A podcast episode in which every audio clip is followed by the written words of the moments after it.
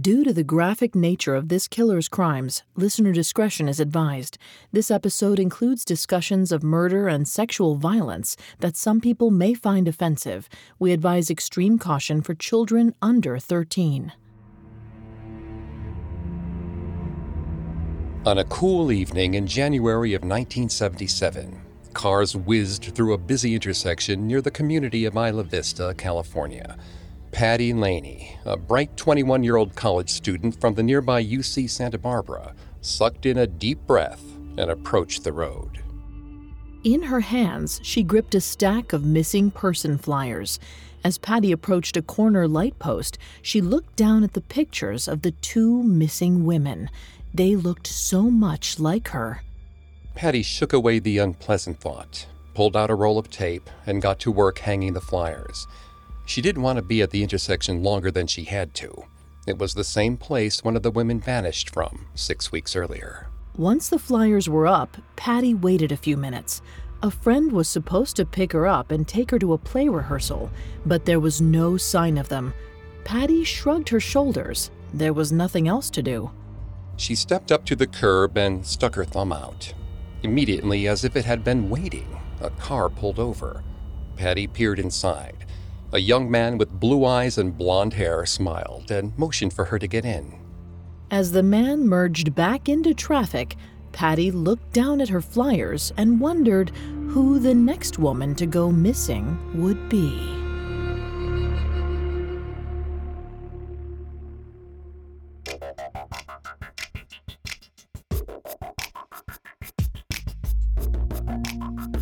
Hi, I'm Greg Polson. This is Serial Killers, a Parcast original. Every episode, we dive into the minds and madness of serial killers.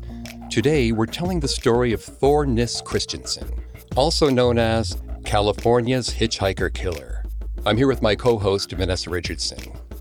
Hi, everyone. You can find episodes of Serial Killers and all other Parcast originals for free on Spotify or wherever you listen to podcasts. To stream Serial Killers for free on Spotify, just open the app and type Serial Killers in the search bar. This is a one-part episode covering the killing spree of Thor Nis Christiansen. First, we'll take a look at what might have turned the quiet blonde boy into an impulsive killer. Later, we'll focus on the investigation into his slayings and learn about the would-be victim who lived to tell the tale. Stick around for the full Hitchhiker Killer story after this. This episode is brought to you by Anytime Fitness. Forget dark alleys and cemeteries. For some, the gym is the scariest place of all, but it doesn't have to be. With a personalized plan and expert coaching, Anytime Fitness can help make the gym less frightening. Get more for your gym membership than machines. Get personalized support anytime, anywhere. Visit AnytimeFitness.com to try it for free today. Terms, conditions, and restrictions apply. See website for details. This episode is brought to you by Visit Williamsburg. In Williamsburg, Virginia, there's never too much of a good thing. Whether you're a foodie, a golfer, a history buff, a shopaholic, an outdoor enthusiast, or a thrill seeker, you'll find what you came for here and more. So ask yourself, what is it you want? Discover Williamsburg and plan your trip at visitwilliamsburg.com. Imagine you're a fly on the wall at a dinner between the mafia, the CIA, and the KGB. That's where my new podcast begins. This is Neil Strauss, host of To Live and Die in L.A., and I wanted to quickly tell you about an intense new series about a dangerous spy taught to seduce men for their secrets and sometimes their lives. From Tenderfoot TV, this is To Die For. Search To Die For in your podcast app to follow the show.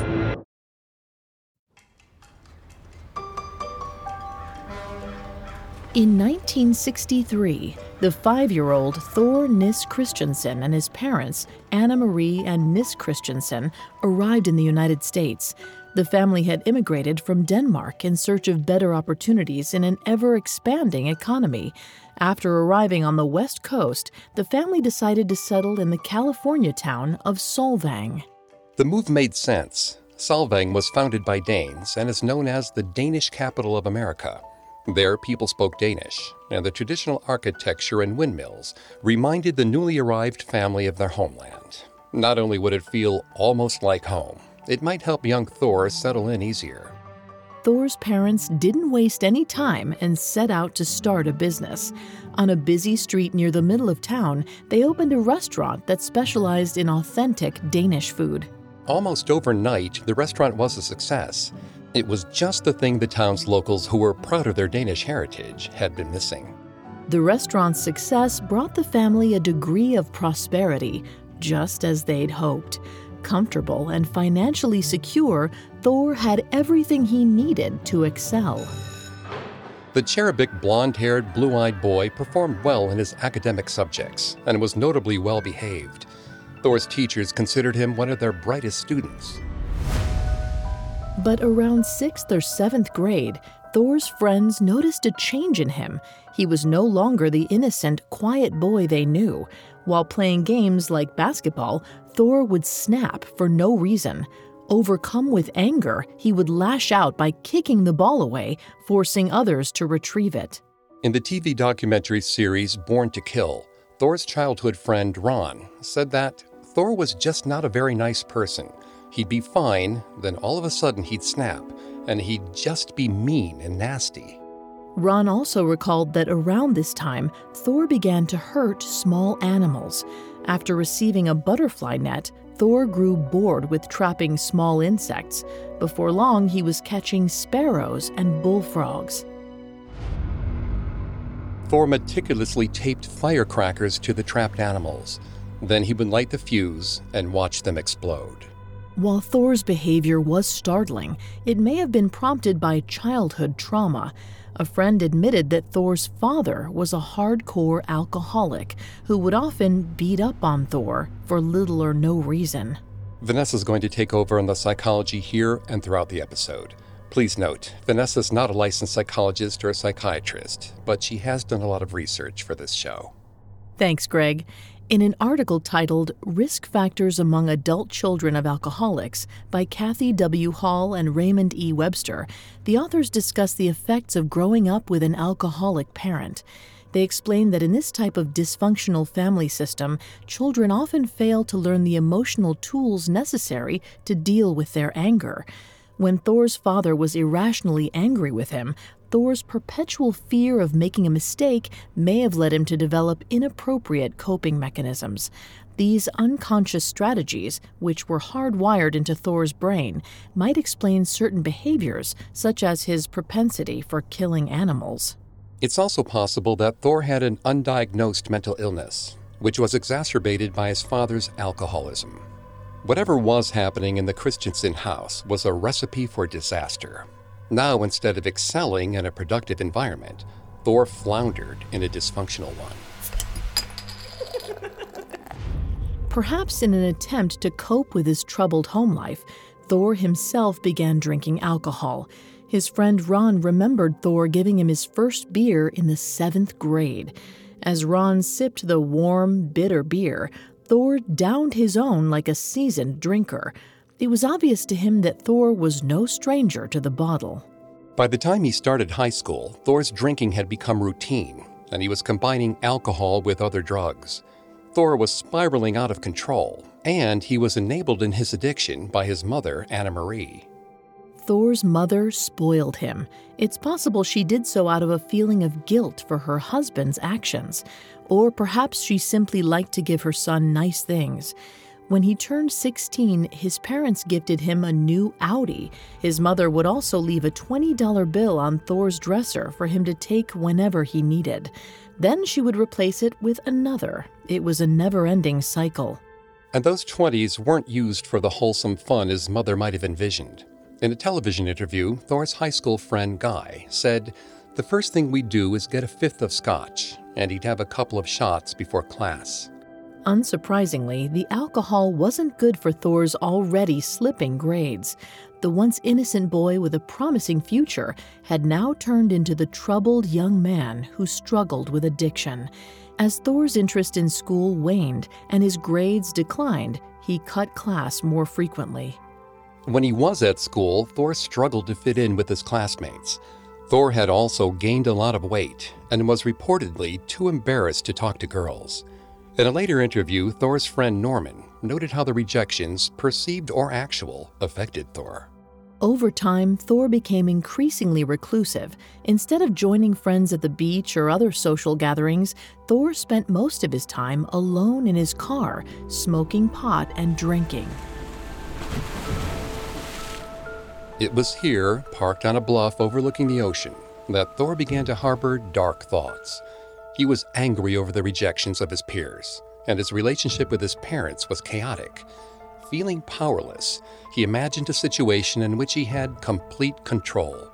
In these disturbing fantasies, he would have sex with the corpses of young women.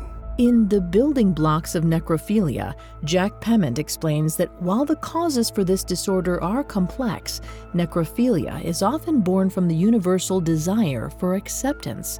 A deceased partner is incapable of rejecting or emotionally hurting anyone. Thor might have craved that unconditional compliance. To try and quiet these thoughts, Thor drank more, which only worsened the fantasies. His mood darkened to the point that friends started calling him Cloudy and Overcast Christiansen. The nickname only pushed him away more. In the middle of his senior year, Thor dropped out of high school. During the day, he worked at a gas station, pumping gas and fixing cars. At night, he drove around, searching for isolated places to park and drink. It was these nightly excursions that led him to the town of Isla Vista.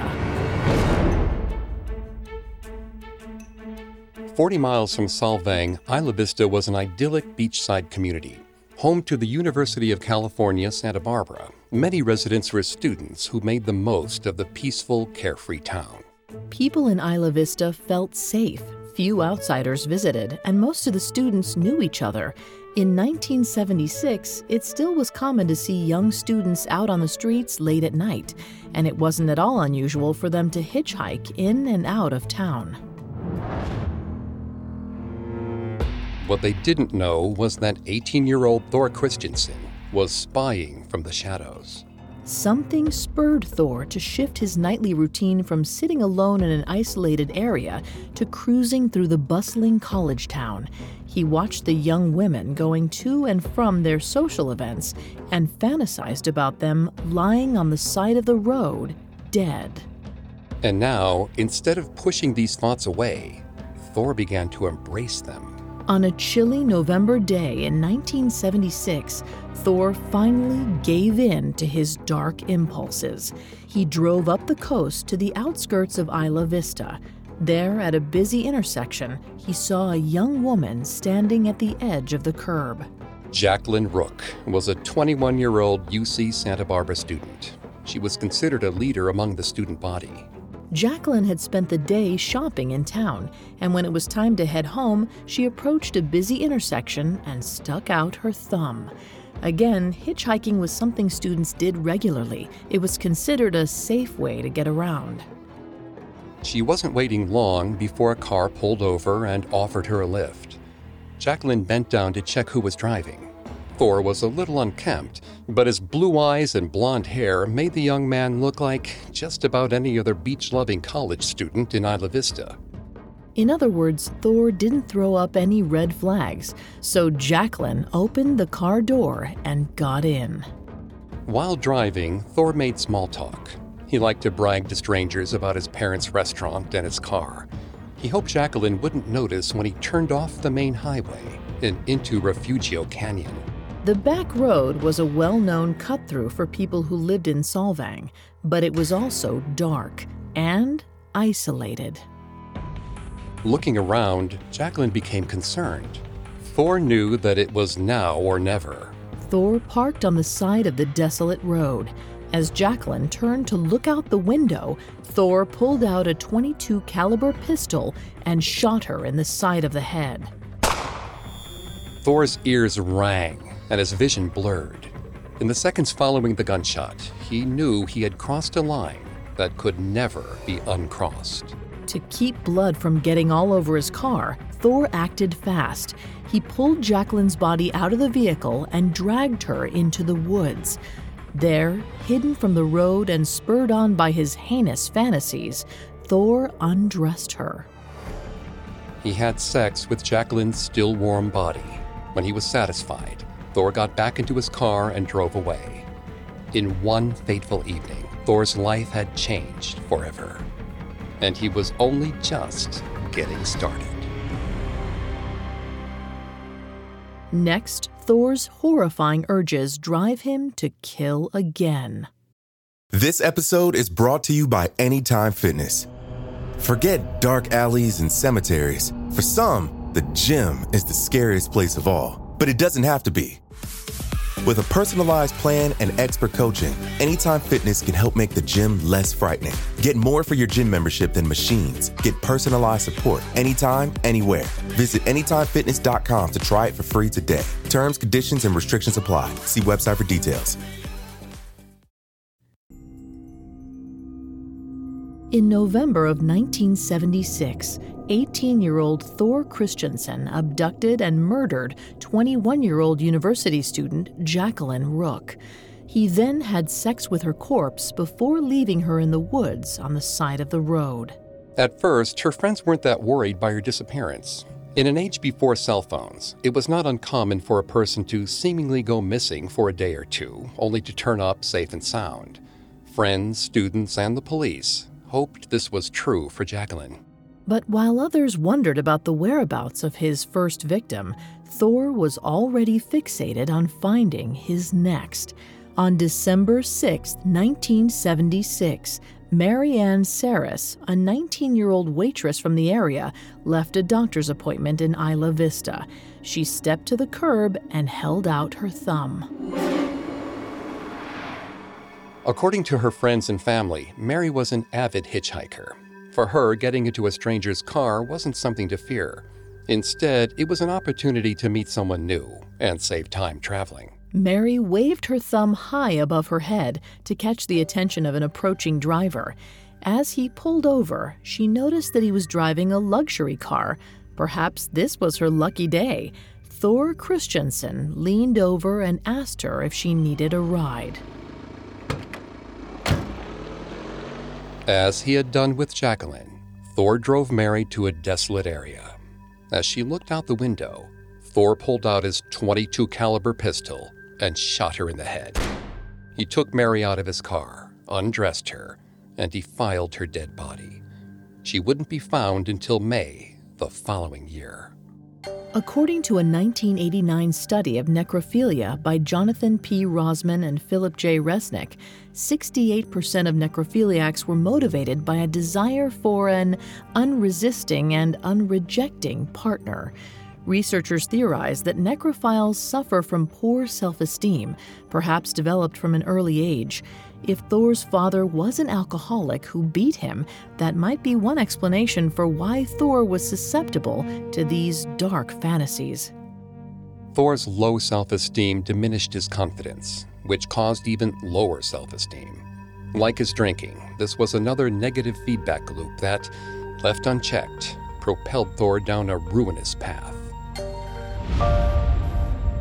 Back in Isla Vista, fear had settled over the community. Students began protesting violence against women, the lack of campus bus services, and the dangers of student hitchhiking. One by one, the students of UC Santa Barbara became activists. One of these student activists was 21-year-old Patricia Laney. A talented actor, juggler, and mime, Patty was heavily involved in community groups. In a television interview, Patty's close friend John fondly remembered her as someone who was always smiling. She would brighten up a room by walking into it. It didn't surprise anyone then when, on January 18, 1977, Patty volunteered to help distribute flyers for the missing women. On them were photos of Jacqueline and Mary, as well as a number to call with any information. Patty decided the best place to put up the flyers would be the exact place Mary had disappeared, the intersection of Patterson and Hollister. Patty made plans with a theater friend to pick her up and went down to the intersection just outside of town. She taped flyers to traffic poles, junction boxes, and the bus stop. When she was done, she looked around for her friend, but he wasn't there. Patty had a rehearsal that night. She was excited to play the part of Wendy in a student theater group's performance of Peter Pan. She couldn't be late. So rather than miss her rehearsal, Patty held out her thumb. Perhaps she thought if the person picking her up seemed dangerous at all, she wouldn't accept the ride. Maybe she had promised herself that she would only accept a ride from another student. Either way, when Thor Christiansen pulled over at the intersection of Patterson and Hollister, Patty got into his car. Thor told Patty he knew a shortcut to the theater and turned off the main highway and into Refugio Canyon. It was the same back road which he had taken Jacqueline Rook down. Not far from where he had murdered Jacqueline, Thor pulled over to the side of the road. He pulled out his .22 caliber pistol and shot Patty in the side of the head. As he had done with Jacqueline and Mary, Thor pulled Patty out of his car, undressed her, and had sex with her body. When Thor was done, he made no attempt to conceal the corpse. He threw Patty's backpack out of his car and drove away. Then he noticed blood on the car seat. Thor quickly pulled over and with a stack of napkins, wiped up the blood. Then he threw the napkins out of the window and drove home. Less than 24 hours later, a deputy police officer pulled over to the side of Refugio Canyon Road to take a break. When the deputy looked out his window, there in the grass was Patty Laney's body. When detectives arrived on the scene, they searched the area for evidence. A short way from Patty, they eventually found Jacqueline Rook's body in the undergrowth. Police scoured the surrounding area for clues. It didn't take them long to find the bloody napkins Thor used to wipe up Patty's blood. Detectives managed to lift a fingerprint from them, but there wasn't a match in their database. Still, investigators expressed confidence to the press that the fingerprint would lead to an arrest. With the police now investigating two of his murders, Thor feared getting caught and needed to clear his mind. Everything had changed so quickly. Less than 3 months before, Thor had never committed a crime. Now, just days after his 19th birthday, he was a serial killer. For once, Thor didn't want to be alone. Perhaps he was afraid of what he might do. So he called up his old friend Guy and asked him if he wanted to get a drink. The friends picked up some beer from the liquor store and drove to a spot overlooking the ocean. While they were drinking and smoking weed in the car, they were approached by a sheriff. After ordering the young men to pour out their alcohol, he asked Thor to open the trunk. Inside the trunk was a brown paper bag containing Thor's .22 caliber pistol. When the police questioned him about the pistol, he said it was for target practice. A .22 caliber pistol was pretty common in rural California, and the officer didn't think there was anything particularly suspicious about it. He confiscated the weapon and let Thor and Guy go with a warning. This run-in with the police was the final straw for Thor. The authorities were closing in, and to him, his arrest seemed inevitable. He decided to leave town. He packed up his car and hit the road. He headed north and didn't stop driving until he was in Oregon. There, he planned to start over, far away from his family, away from the girls who rejected him in school, and most importantly, away from the three women he had murdered. Next, Thor's inner demons bring him to the City of Angels. Now back to the story. At the beginning of 1977, 19-year-old Thor Nis Christiansen was running from his past. Within the span of 3 months, he'd murdered 3 young women and had sex with their corpses. As the police and FBI hunted for a killer around the Santa Barbara area, Thor drove north. He moved to Oregon and planned to start a new life there, away from his crimes. He got a low-paying job on a farm, plowing fields and planting crops. He worked hard, kept to himself, and stayed out of trouble. He also lost a great deal of weight and his muscles filled out. It seemed that Thor was doing everything he could to reinvent himself. He wanted to be a different person than the one that left California. Back in Isla Vista, life returned to normal, although police had not arrested anyone for the murders of Jacqueline Rook, Mary Saris, and Patty Laney. No other women went missing. Students returned to their classes, and before long, the community started to forget about the murders. Although police had pulled fingerprints from the bloody napkins, there were no matches. After months of searching, there were no eyewitnesses, no leads, and no suspects. The case went cold. After laying low in Oregon for nearly 2 years, Thor felt it was finally safe to return home. He packed his few possessions into his car and drove south. When he arrived back in Solvang, his friends and family were shocked by his appearance. It was like looking at a completely different person. Thor's transformation had also given him some confidence. He carried himself differently and wasn't as awkward around people, specifically women. And women weren't the only ones giving Thor more of a chance now. He'd grown distant from his parents as a teenager. But after returning from Oregon, they welcomed him home with open arms and even gave him a job at their restaurant. On the surface, Thor appeared to have improved for good, but really, he'd just gotten better at hiding his darker side. Thor continued to drink and abuse drugs. He also continued to have terrible fantasies about raping dead women. Soon after he moved back home, he picked up another hitchhiker.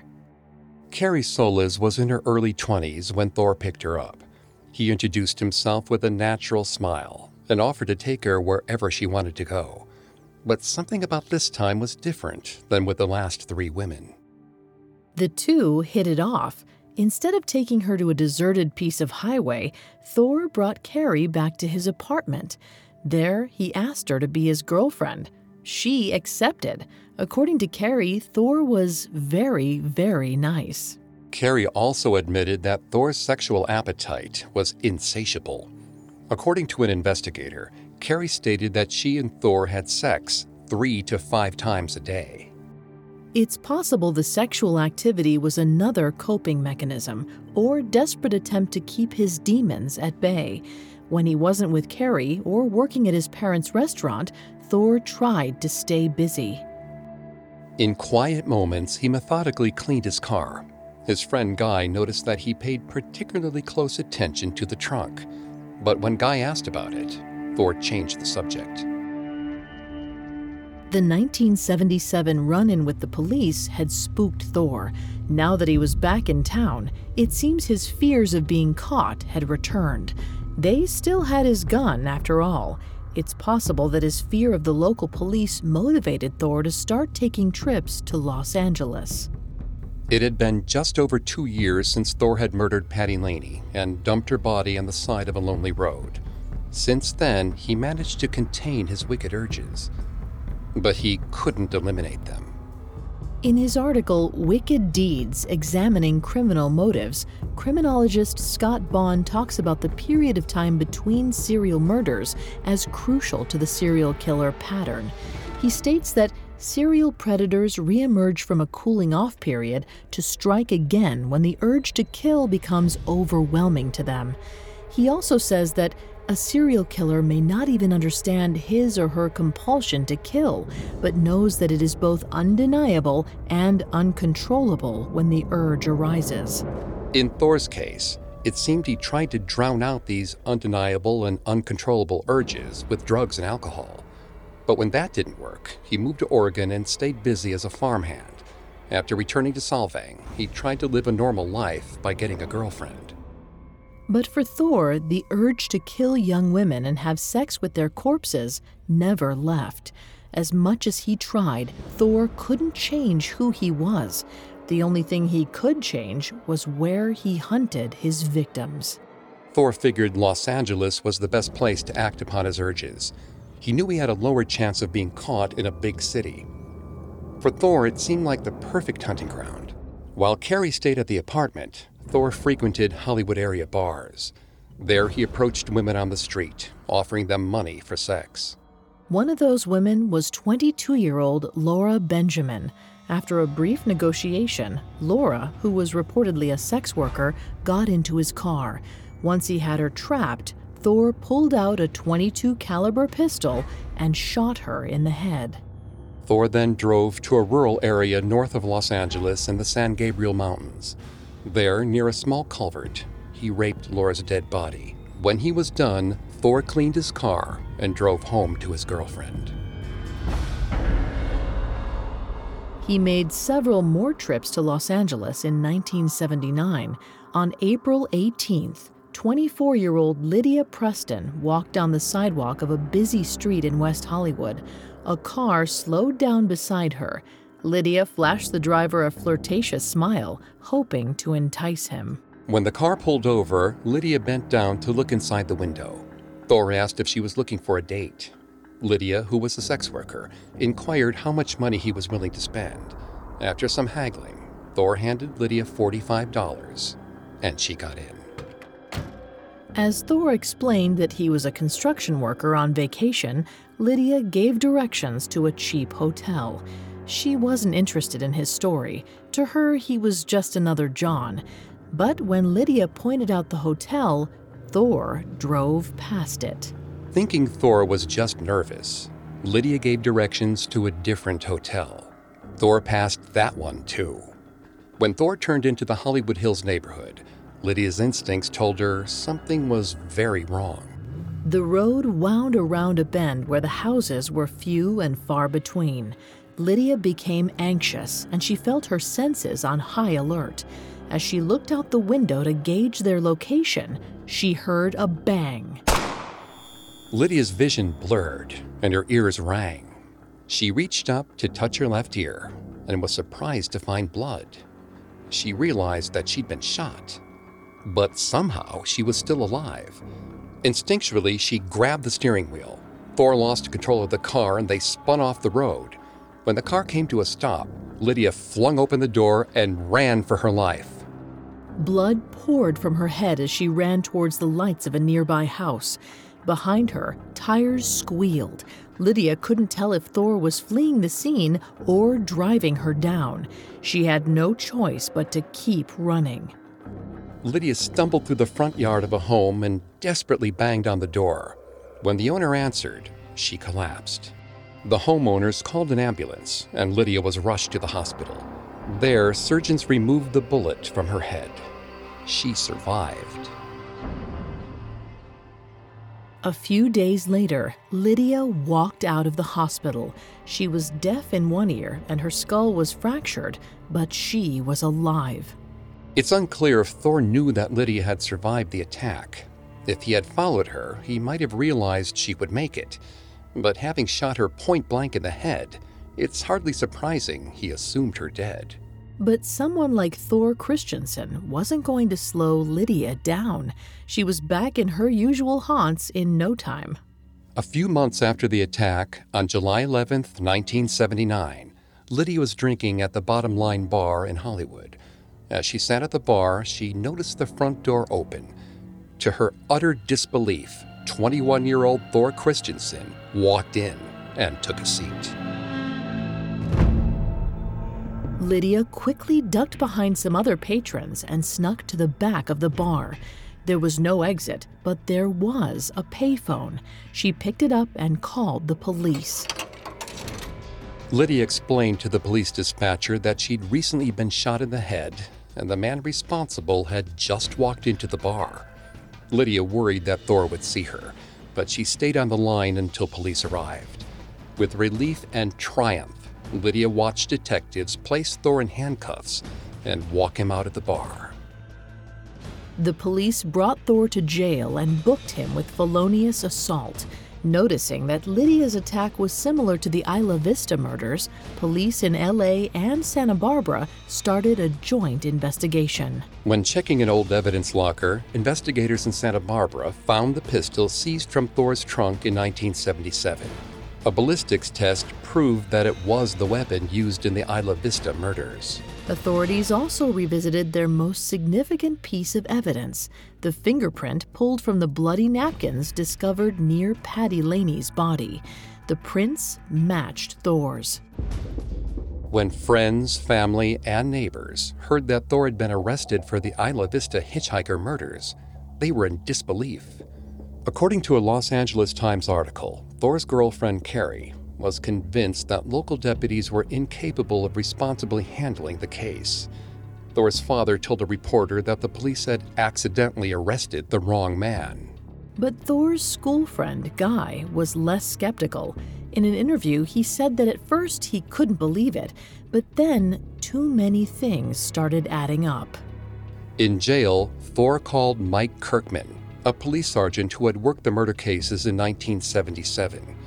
Kirkman was shocked by the call. He was even more shocked when Thor asked to see him. Kirkman drove to the jail, and there, in a small interview room, Thor told him everything.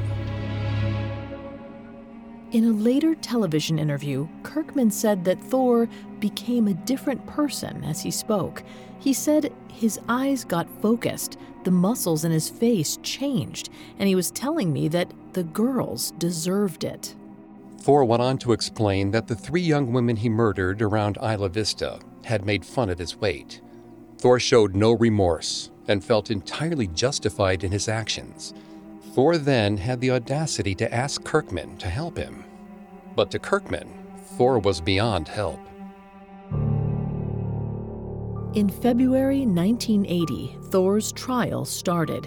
In the courtroom, he stood before a judge and described the murders of Jacqueline Rook, Mary Saris, and Patricia Laney in frightening detail.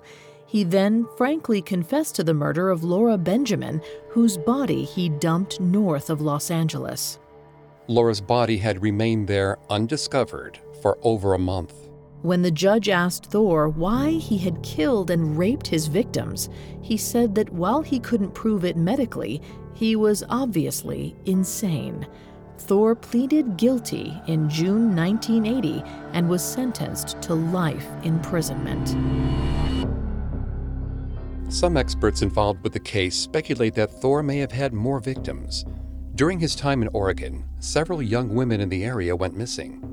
Forensic psychiatrist John M. Stahlberg interviewed Thor about the matter, but he refused to talk about it.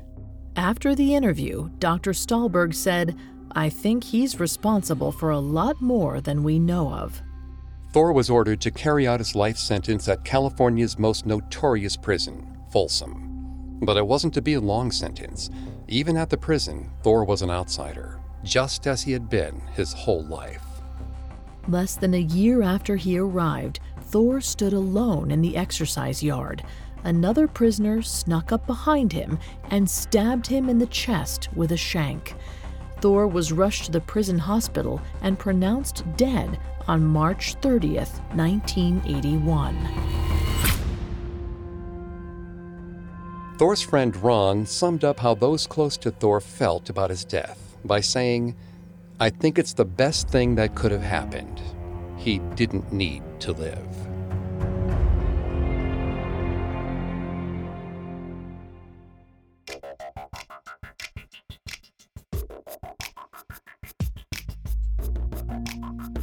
Thanks again for tuning in to Serial Killers. We'll be back soon with a new episode. You can find more episodes of Serial Killers and all other Parcast originals free on Spotify.